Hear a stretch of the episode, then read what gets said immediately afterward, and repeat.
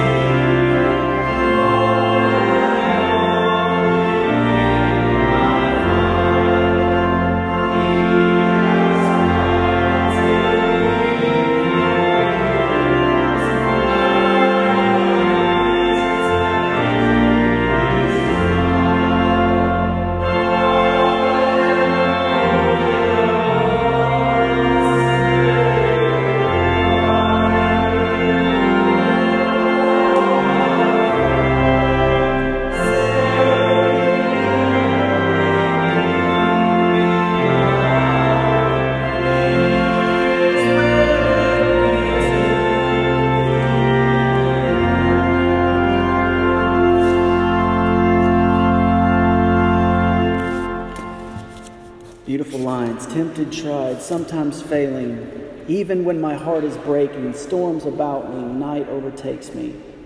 He's with me to the end. We can come to Him and confess. Let's do that now. Friends in Christ, let us draw near to God our Father with a true heart to confess our sins and ask Him in the name of our Lord Jesus Christ to forgive us.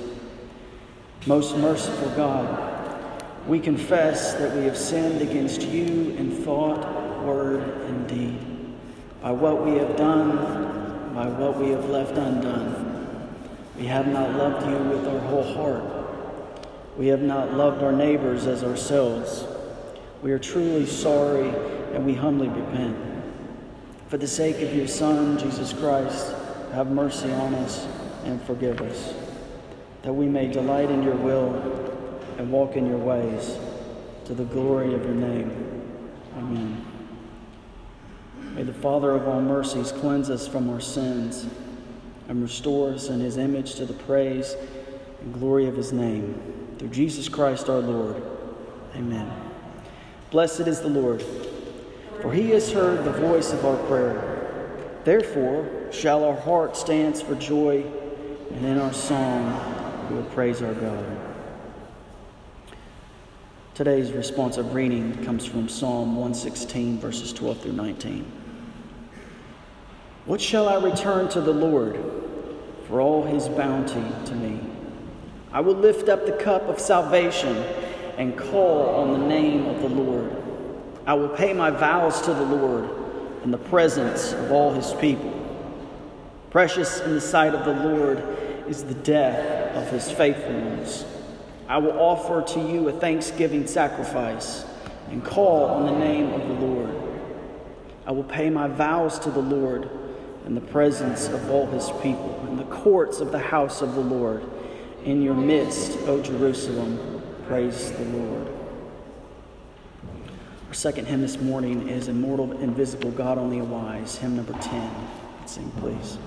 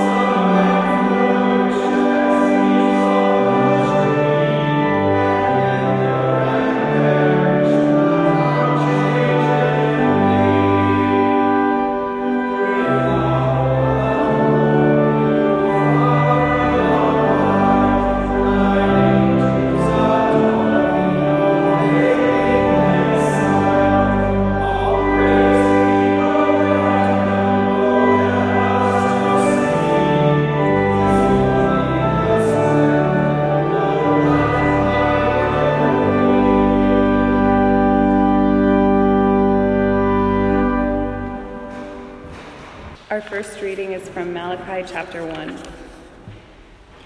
A son honors his father, and servants their master.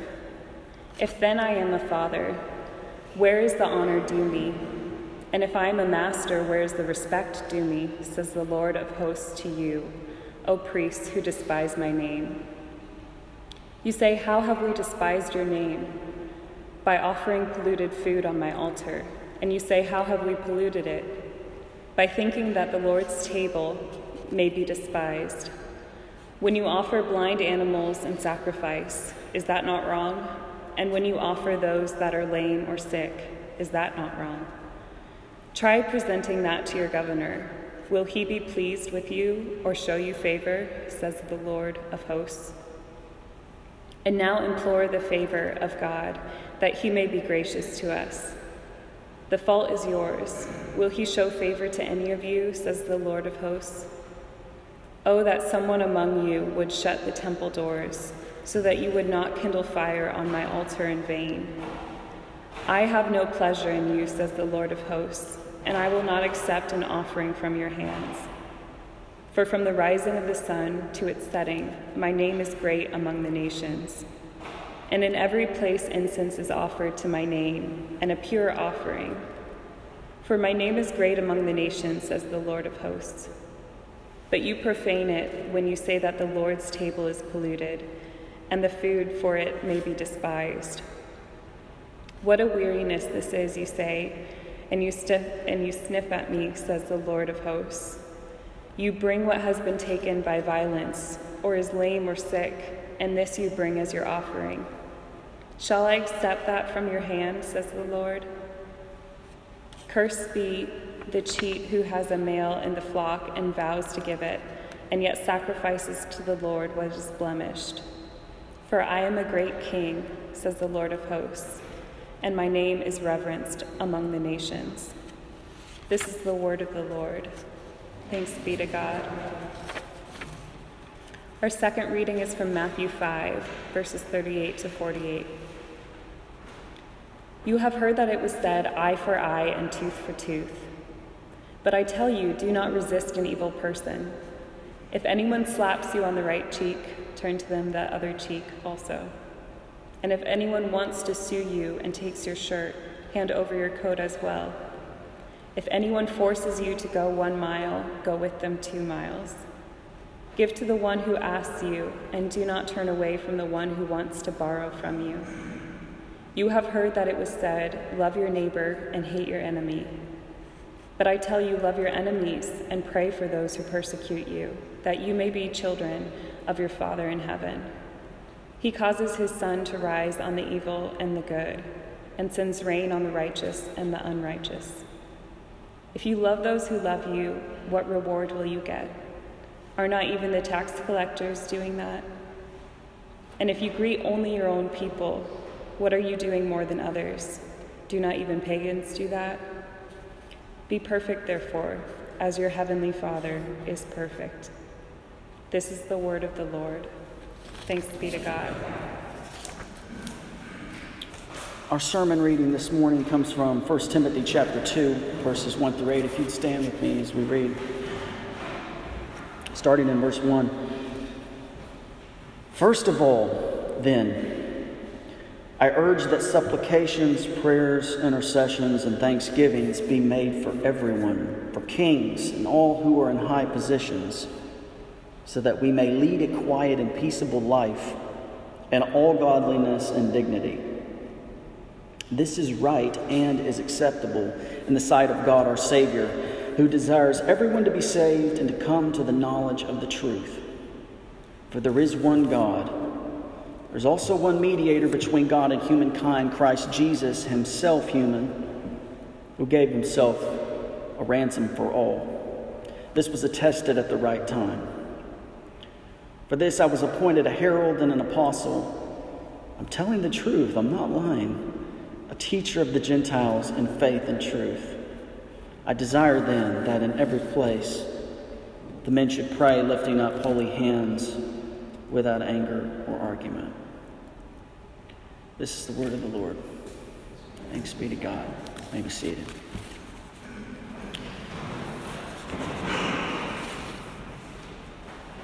These passages that, that Jenny read, and even the sermon passage that we'll be hearing from today, teaches about perspective.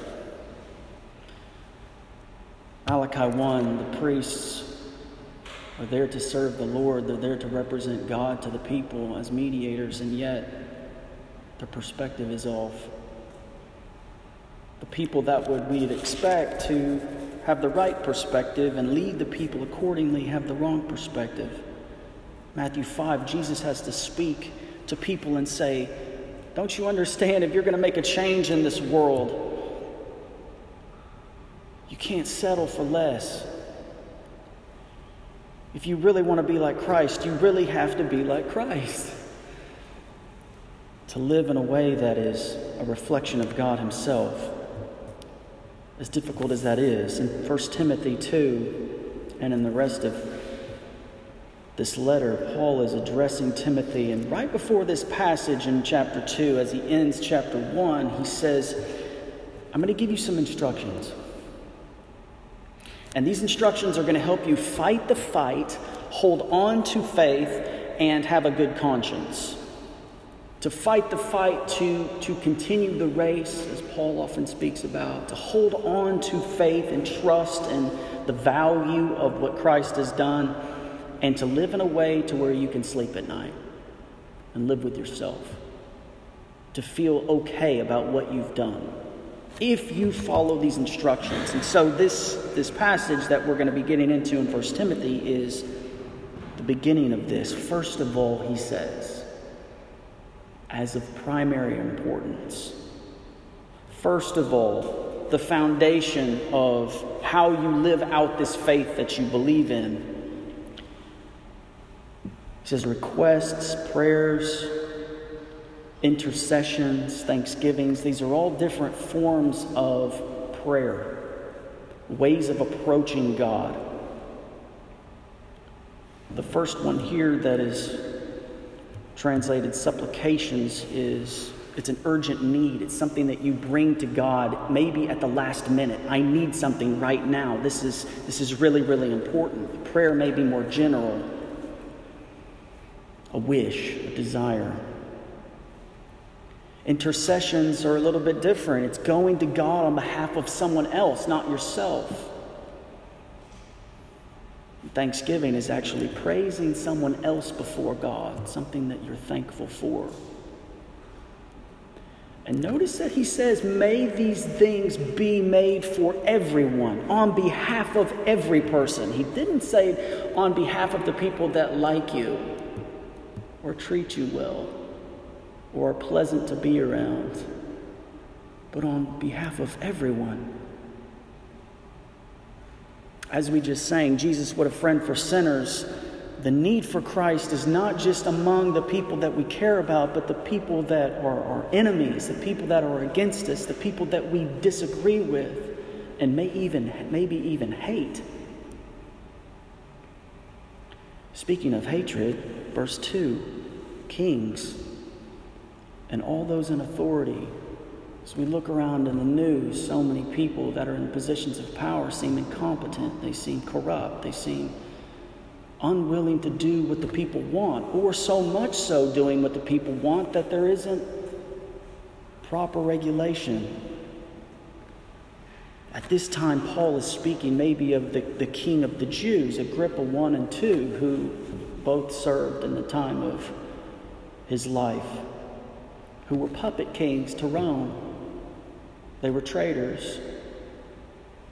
Or maybe even the King of Kings at this time, Caesar, who is over Paul and who he is going to have to go and speak to in Rome, in prison, in suffering. He's saying, pray for those people, not the people that you voted for, but the people who are over you, not because you support them, but because you know that it is them that is needing God the most as they lead the people.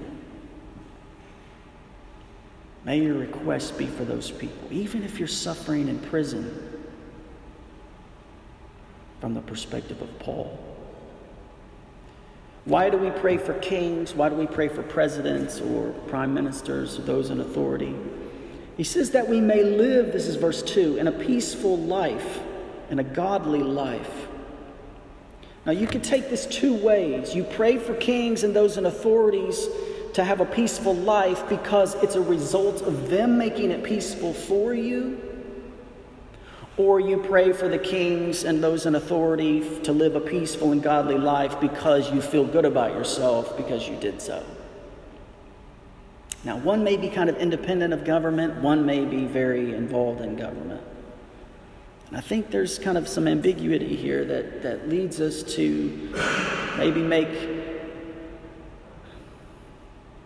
the decision that it's a little bit of both. That as corrupt as government can be sometimes, and as good as it can be sometimes for regulation, we must always remember that our, dare I say, prayer for the government is a reflection of our perspective of God. That even though we might disagree with what's happening in government, that we pray for government and those in authority because we trust that God is ultimately in control and God can use those people who are there. That our godliness and our holiness, this word godliness can be translated devotion, our gravitas, our holiness in our lives comes from the perspective that we have that we can only have if we're praying for our enemies. So much of Paul's perspective on leadership in Timothy in his letter to Timothy is about perspective. That our actions flow out of a perspective that begins with the mind of Christ. And he says this is good, verse 3.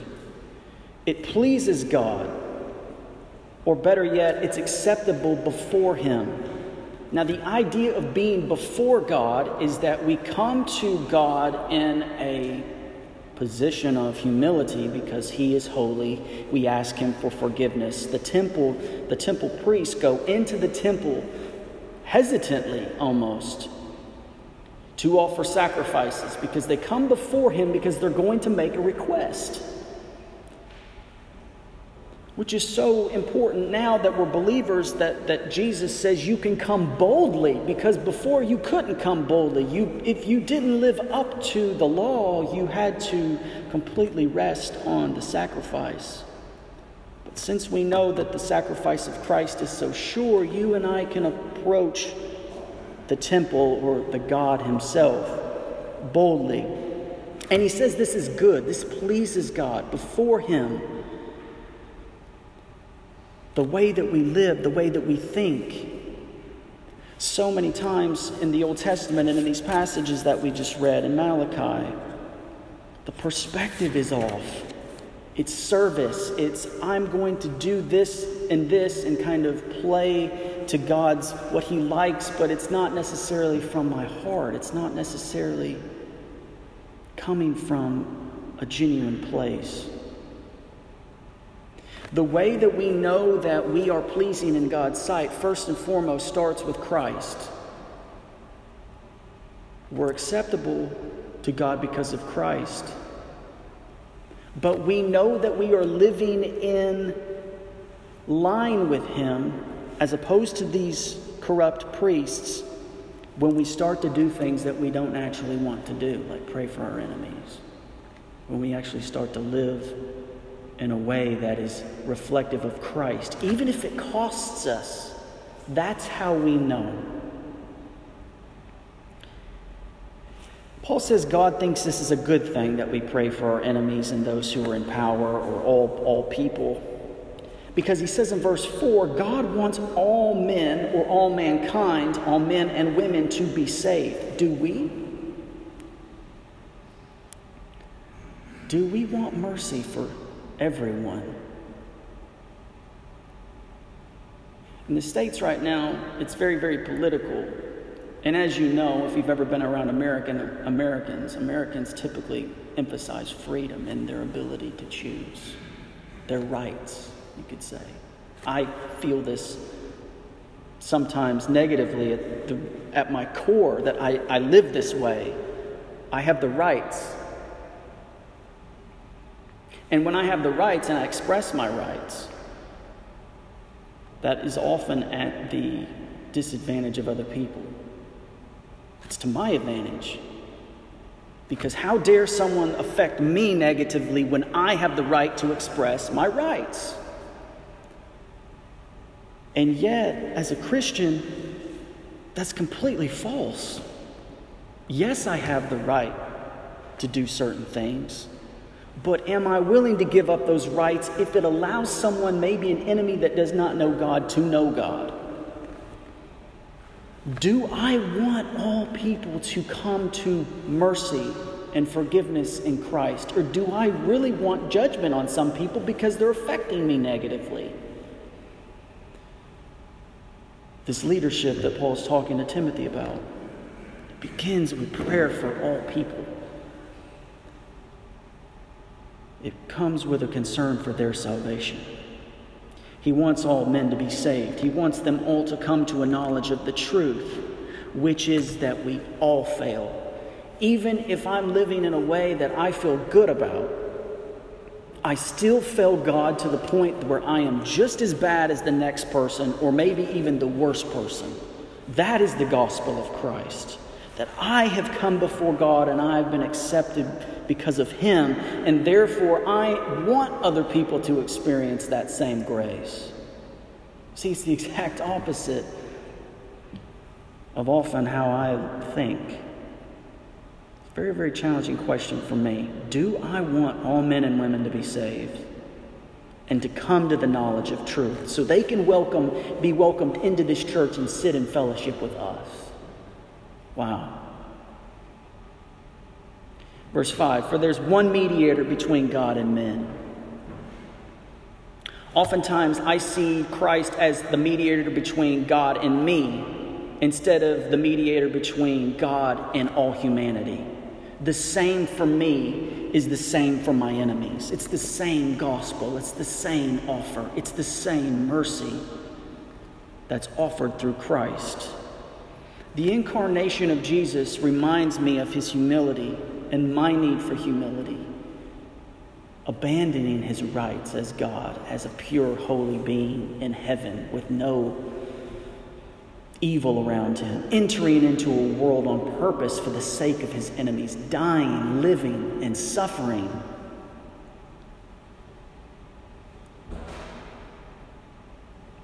Verse 6 says he gave himself as a ransom, an exchange his love for his enemies was so great that he exchanged himself from the high position to the low position for all men and women. And Paul says that this is a testimony given at the proper time, that Jesus' life was in this particular point in history for a reason. God had, in his mysterious wisdom, put Jesus in the first century and I have to believe that God put you in this century, in this year, in this city for a reason, all of us. Whether it's for three years as a diplomat or three years as a student or whatever. This testimony that we're speaking of, the gospel, is proper to this time and purpose. And we are appointed, just like Paul in verse 7, as heralds, proclaimers, messengers of this gospel. A herald is someone that would stand on the roof, the town crier that would speak the news that everyone would listen to. It was important information. We too, in this time, especially in this time, are here for a reason. And it's so ridiculous sometimes to speak this way, to love your enemies, to pray for those against you, that Paul says, I'm not lying. I know it sounds like I'm speaking through my teeth, that I'm just speaking some religious gobbledygook, some gibberish to make it sound like I believe what I'm saying, but I'm actually saying what I believe, and I'm actually saying what God wants in this world. I'm not lying, as absurd as it sounds. As, as ridiculous as this sounds to the world, I'm not lying. Pray for your enemies. Live out the life of Christ. Suffer if you're willing to suffer because Christ suffered for you. And when we do that, we'll be like Paul, we'll be teachers to the Gentiles. The Gentiles used to be Paul's enemies. Paul, as a righteous Jew, if you know the history of Paul, imprisoned people who became Christians. The Gentiles were to be looked down upon. They were unclean. They weren't part of the people of God. They had no right. They weren't circumcised. The, the list goes on and on why they were despised. And that is the same people that God called Paul to teach to, who he now prays for, who he now is hoping that they come to see the truth. Now, oftentimes you may hear in verse 8, I want all men or all people everywhere to lift up holy hands, that, that this is a message for the church. That Paul is saying that we all should be in unity and raise our hands and worship God together. But I think that this is Paul's perspective about the world. He says, I'm a teacher to the Gentiles because I think he wants everyone in the world to lift up holy hands. In the same way, he says in verse 1 and 2 that he's praying for kings and authorities and all people. He wants them to come to the truth that he has seen for himself. He doesn't want to hold it to, him, to his own in a greedily way. He wants them to know the God that he knows. He wants people everywhere to lift up holy hands in prayer without anger and without disputing because he knows that he was an angry man. He knew that he disputed with people he hated.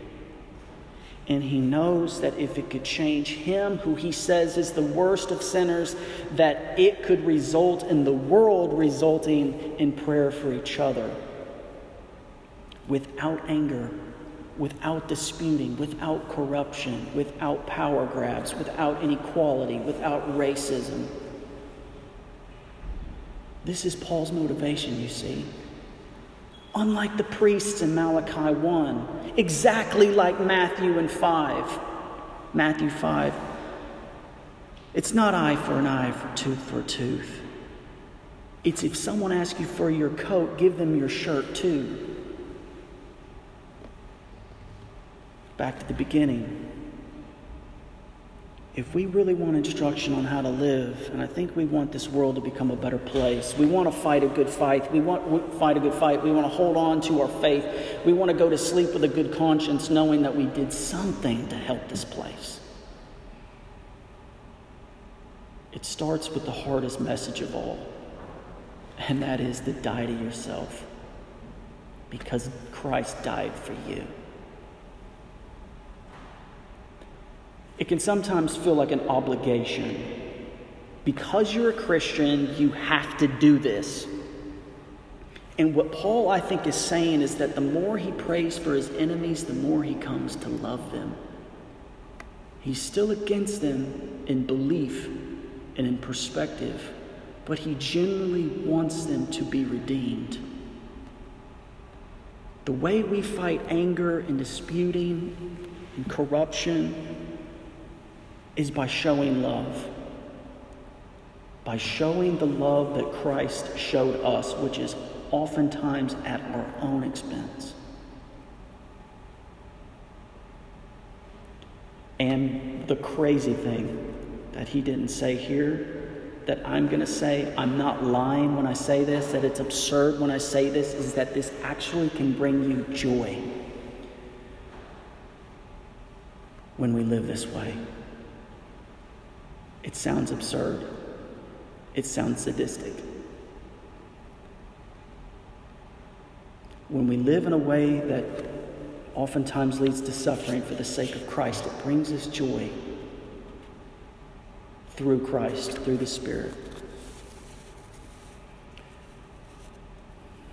As you walk into the world after this service, please remember that, Christian. Christ came and ransomed, ransomed himself for you when you were his enemy because he loves you, because you were desperately in need of him, and still are, by the way, all of us. That's how we make a difference. Rest in what he's done for you this week. Remember what Christ has done, that the Spirit of God is in you now because of him that gives you the power to live in a way that is completely absurd to the world. And who knows? Maybe because of you, an enemy of God will raise their hands and say a prayer for their enemy, and the chain goes down the line, you can make a difference in the same way Christ did. If we live, if you and I live in his power.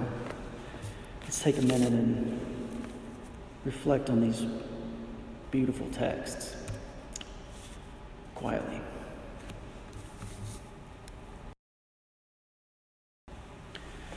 Would you stand with me? Recite the Apostles' Creed. Let's read together. We believe in God, the Father Almighty, creator of heaven and earth. We believe in Jesus Christ, his only Son, our Lord, who was conceived by the power of the Holy Spirit and born of the Virgin Mary. He suffered under Pontius Pilate, was crucified, died, and buried he ascended into hell. On the third day, he rose again from the dead. He ascended into heaven and is seated at the right hand of the Father. He will come again to judge the living and the dead. We believe in the Holy Spirit, a holy Catholic Church, communion of saints, forgiveness of sins, resurrection of the body, and the life everlasting. Amen. Peace of the Lord be with you always.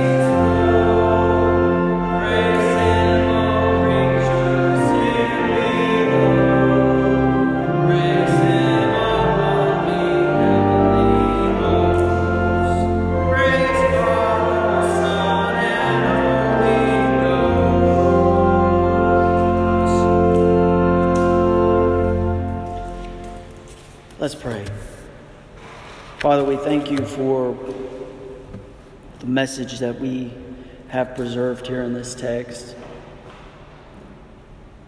We thank you for the gospel. And as painful as it is, we pray for those in power who may be against us, maybe our enemies who are against us or even the good politicians, the kings, congressmen and women, parliaments across the world. God, we pray for our leaders, regardless of our agreement. We pray that you would use them to govern and to bring the right regulations and judgments upon our respective nations. God, we pray that you would move in governments, people will be represented properly, as close to heaven as we can find. Please do this, Lord, in your mercy. Hear our prayer. We see violence on the internet and on television, God, in the U.S in the EU, in Nigeria, militants attacking innocent people, destruction, God. We see so many things. that are so discouraging and it make it seem like you're not there. God, we pray that you would move, that your power would come down on people like us that live in those places to make a big difference. They would live in a sacrificial way.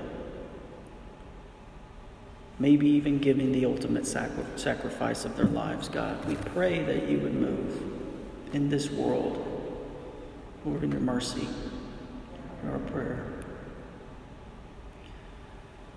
Lord Christ, we pray that you would move in Vilnius and in Lithuania.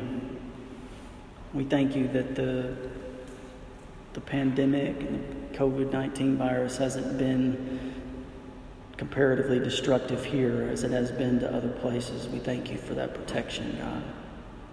We pray for local businesses and people who are struggling with income and providing.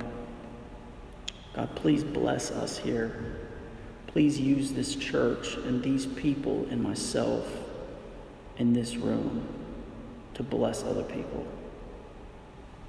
And if we don't have hearts, give us hearts of Christ. Give us absurdly loving hearts that we would never think were possible because of your Spirit. Please give us those things. Lord, in your mercy, hear our prayer. Let's pray together the Lord's Prayer as we close our prayers this morning.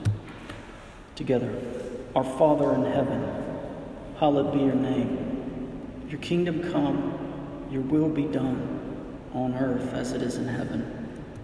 Give us today our daily bread and forgive us our trespasses as we forgive those who trespass against us. And lead us not into temptation but deliver us from evil. For thine is the kingdom, and the power, and the glory, forever and ever. Amen. How fitting today. You would have think someone planned it. 243, thine be the glory. The glory comes and goes to Christ, our God and Savior. You'd stand and sing, 243.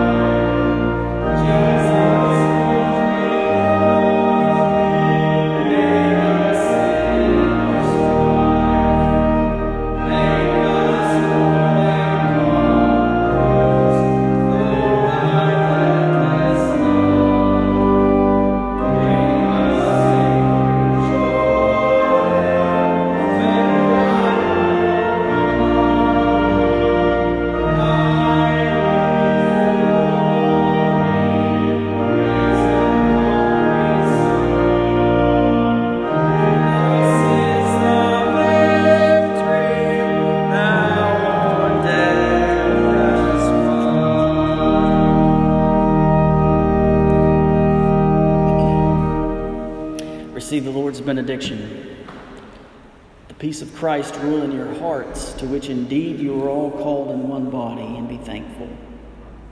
The word of Christ dwell in you richly, teaching and admonishing one another in all wisdom, singing psalms and hymns and spiritual songs, with thankfulness in your hearts to God, and whatever you do in word or deed, do all in the name of the Lord Jesus, giving thanks through him to God the Father. Amen. Go in peace. Serve the Lord. Thanks be to God.